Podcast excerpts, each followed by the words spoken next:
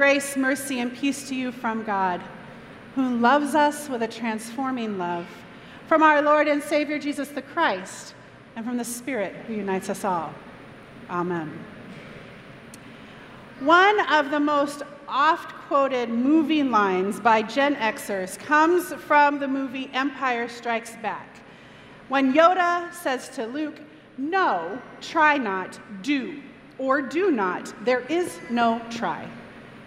That line is right up there with Luke, I am your father, which is in the same movie, or there's no crying in baseball. But this particular line comes as Luke Skywalker is being trained by Yoda, the Jedi Master, in this dank and dark swamp where Yoda lives. And during one of these training exercises, where Luke is moving around stones and the unfortunate R2D2 with his mind, Luke's TIE fighter sinks into the swamp. And in true Luke fashion, he throws a little bit of a fit. Yoda begins to explain to him that it is possible for him to move that fighter just like he moved those stones if he would trust in the Force.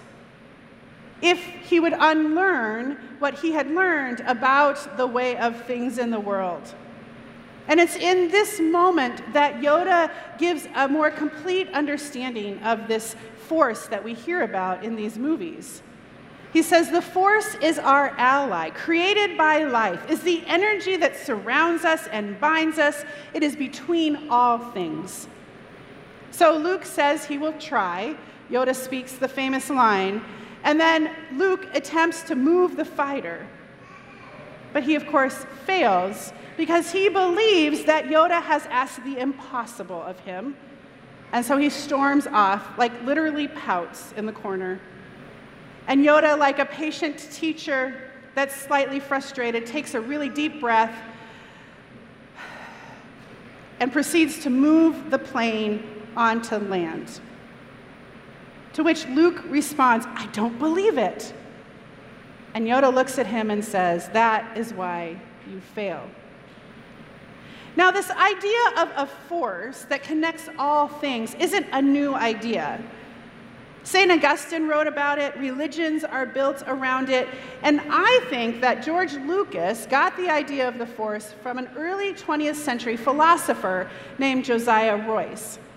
Josiah believed in what is called absolute idealism, which is the belief that all aspects of reality are ultimately unified in the thought of a single all encompassing consciousness which is a lot of fancy philosophical words to describe what Yoda calls the Force. It's this thinking and his strong faith that would lead Royce to coin the term beloved community. That is, a community bound together by this all encompassing consciousness, which he names God. It would be decades after Royce's death that Dr. Martin Luther King Jr. would borrow this term and then deepen and expand what it meant. As a practitioner of nonviolence, for Dr. King, the beloved community was the natural outcome of a nonviolent way. It was the community that we were bound together by love that we see in Jesus. It's not a utopia, but a very obtainable way of being. Both Royce and King based their philosophy, their life's work, on scripture, on Jesus' example and their understanding of the functioning of the church. But, friends, beloved community doesn't begin in the New Testament as we would assume. It begins right here in Genesis 2, in our reading that we have for today.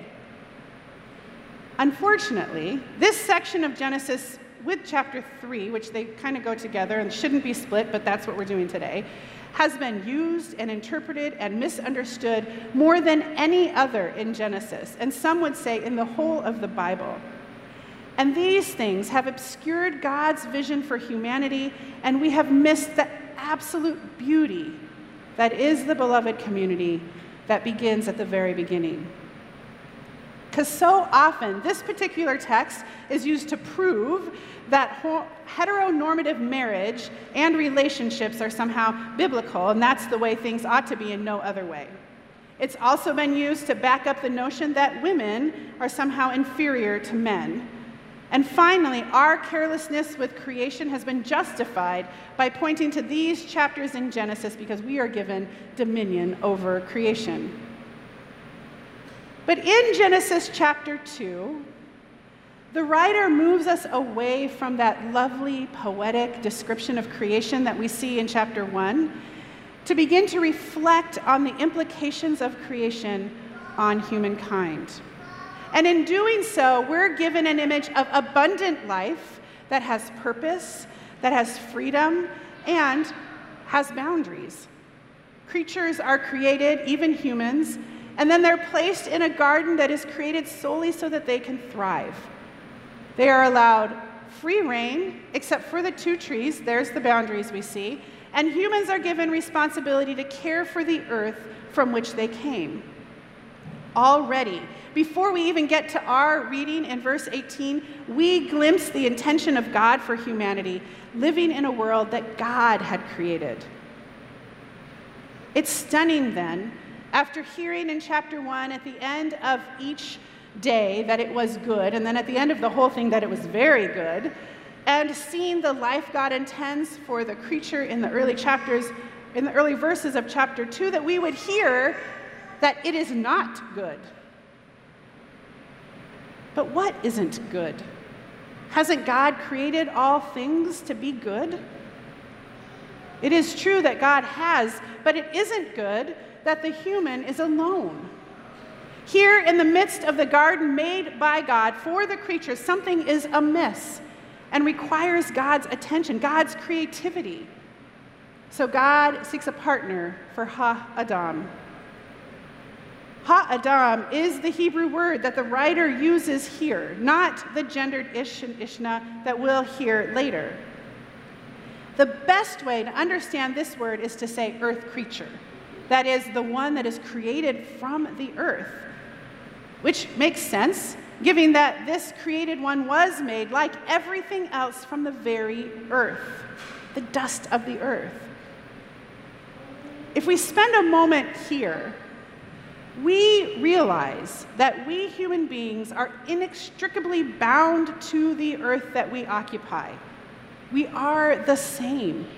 So we don't walk upon the earth, we are the earth walking around. The earth is our very substance. From dust to dust, we remind ourselves on Ash Wednesday.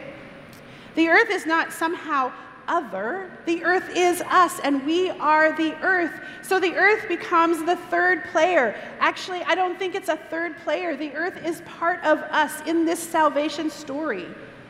We hear this especially in Paul when he talks about the earth is groaning and waiting for salvation just as much as we two legged folk are. So in Genesis, we as earth creatures are called to care for the earth, which is to care for us. So caring for the environment is self care. Like the wholeness of the very earth is tied to our wholeness. And here, at the very beginning, we are presented with the connection and the community that God intends, and creation isn't even done yet. So it's not good that Ha-Adam is alone or isolated. So God seeks a partner in all the other living creatures, and nothing quite works. Friends, this is one of the funniest scenes in all of Scripture. Just imagine it. You're Adam, you're seeking a partner, someone that is like you, so you won't be alone. And God says, All right, well, we've got lots of choices here. Which one are you going to pick? And here comes the elephant. Can you imagine? That's not going to work. And then here comes the mosquito. No, thank you. Have you seen my ankles? No. And then a snake. And then a rabbit. None of them work. So God, concerned for the well being of Ha Adam, comes up with a fresh creative act to solve this problem.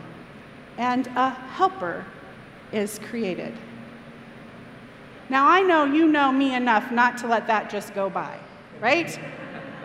Because this word choice here is so misleading. Because now, come on, right? If we have a helper, that person isn't equal to us. If we're the one in charge and somebody is helping us, automatically a hierarchy is formed. That's not what is described in the Hebrew here at all. Instead, the words that are used here are words that we see in other parts of Scripture that are used to describe God, or military help, or to describe leaders or kings. So, this person that God is going to create is not man's little helper to make his life better, but a true Ha Adam partner for Ha Adam. And this is driven home even more deeply when a deep sleep is put over Ha Adam, and from the earth flesh, a new earth creature is created. And it's not just a little rib that's taken, friends, but a whole side is what the Hebrew tells us. So, this one whom is created from the side of Ha Adam is not inferior to Ha Adam, but is equal. Both of them Ha Adam's earth dwellers, one part of the other. But that's not the surprising thing. None of those things about this reading that I found as I was digging into it. In Genesis 2, the, there is no gendered language at this point. That is, there's no male or female, man or woman, until Adam exclaims in joy that at last there was someone who was like his flesh and his bone.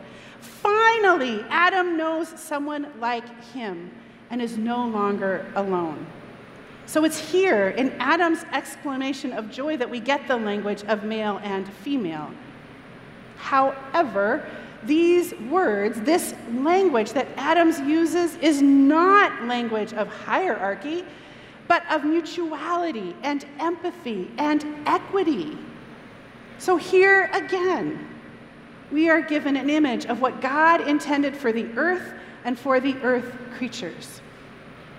It's so beautiful. And then comes the verse that has become so narrow in interpretation that it has caused harm to others. A man leaves his father and his mother and clings to his wife, and they become one flesh. This is, of course, in the plain meaning of the text, talking about heteronormative marriage of one man and one woman.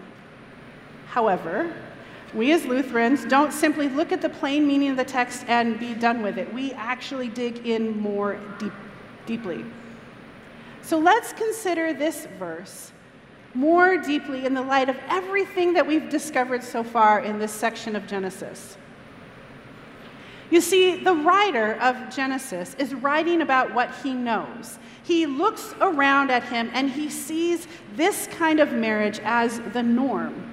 I mean, we all do it, right? Even George Lucas wrote about what he knew. He just put his story of good and evil in a different world. So it would make sense then for us to consider that this particular verse isn't prescriptive, that is, saying how things should be, but is descriptive, saying how things are in that moment. Just like any other culturally conditioned social phenomenon of the time, like polygamy or sacrificial practice or anything else that we read about in the Old Testament that we know just doesn't, it's not how our social norms are.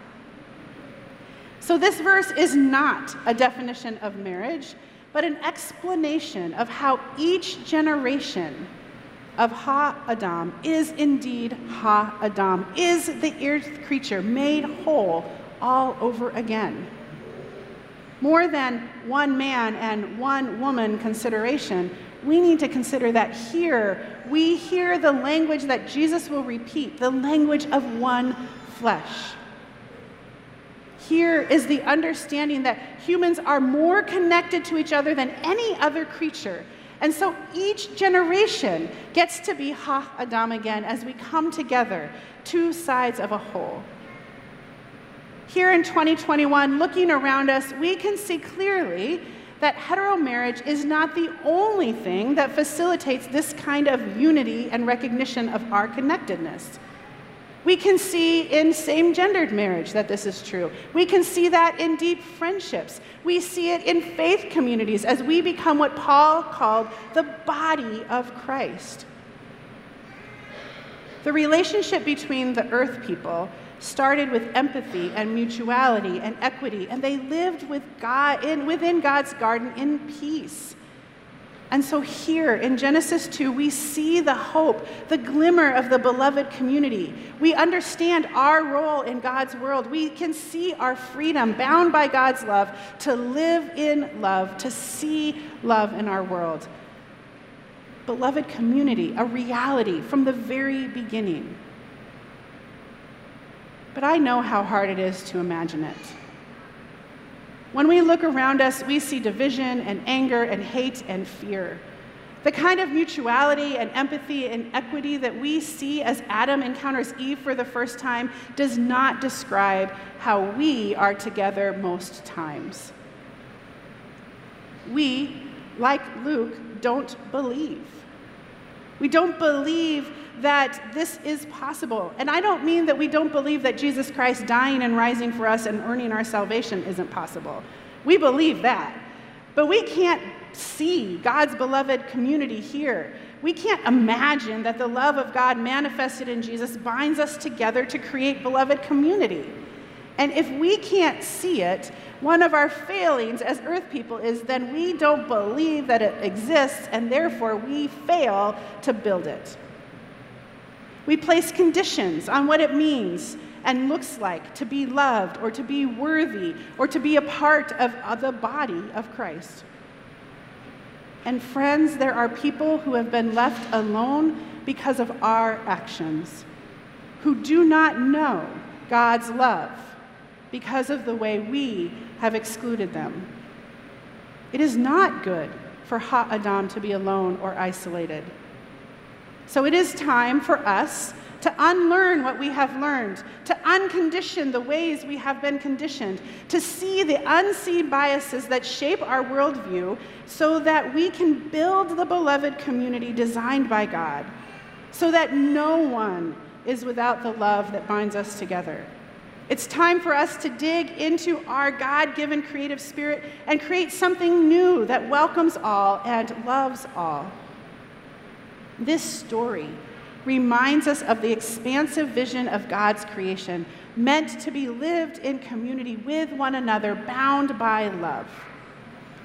It's why when Jesus is faced with questions from the Pharisees about divorce, he chides them because they seek human, legalistic, limiting answers about something that was never meant to be so. And so Jesus rightly points out that they are the ones with hardened hearts and then refers them back to this very part of Genesis and the beginnings of our life together. They, like us, like Peter, have their minds on human things and so miss the whole point of Jesus the Christ. That it is in Jesus that we are made whole, that we are formed into a full body, that Jesus is the one who makes us into people, created in the image of God and loved no matter what, and that we then bear that into the world. In Jesus, God's kingdom, the very community that God created in the beginning, actually came to the earth creatures. And we are given grace and freedom to continue to build that community, to see what is hard to see, to trust our God in the midst of things that we do not understand, and then to actually do the work of the kingdom building, not just try. And friends, it begins here, in this place, as we gather together to worship our God, as we come to this table where we gather and practice what it means to be one body, what it means to be the beloved community loved by God. And then we are strengthened in our faith and our resolve to go out into the world to actually be those things, to do these things trusting in the image that God has given us. The only thing I can say to that is praise be to God for this goodness.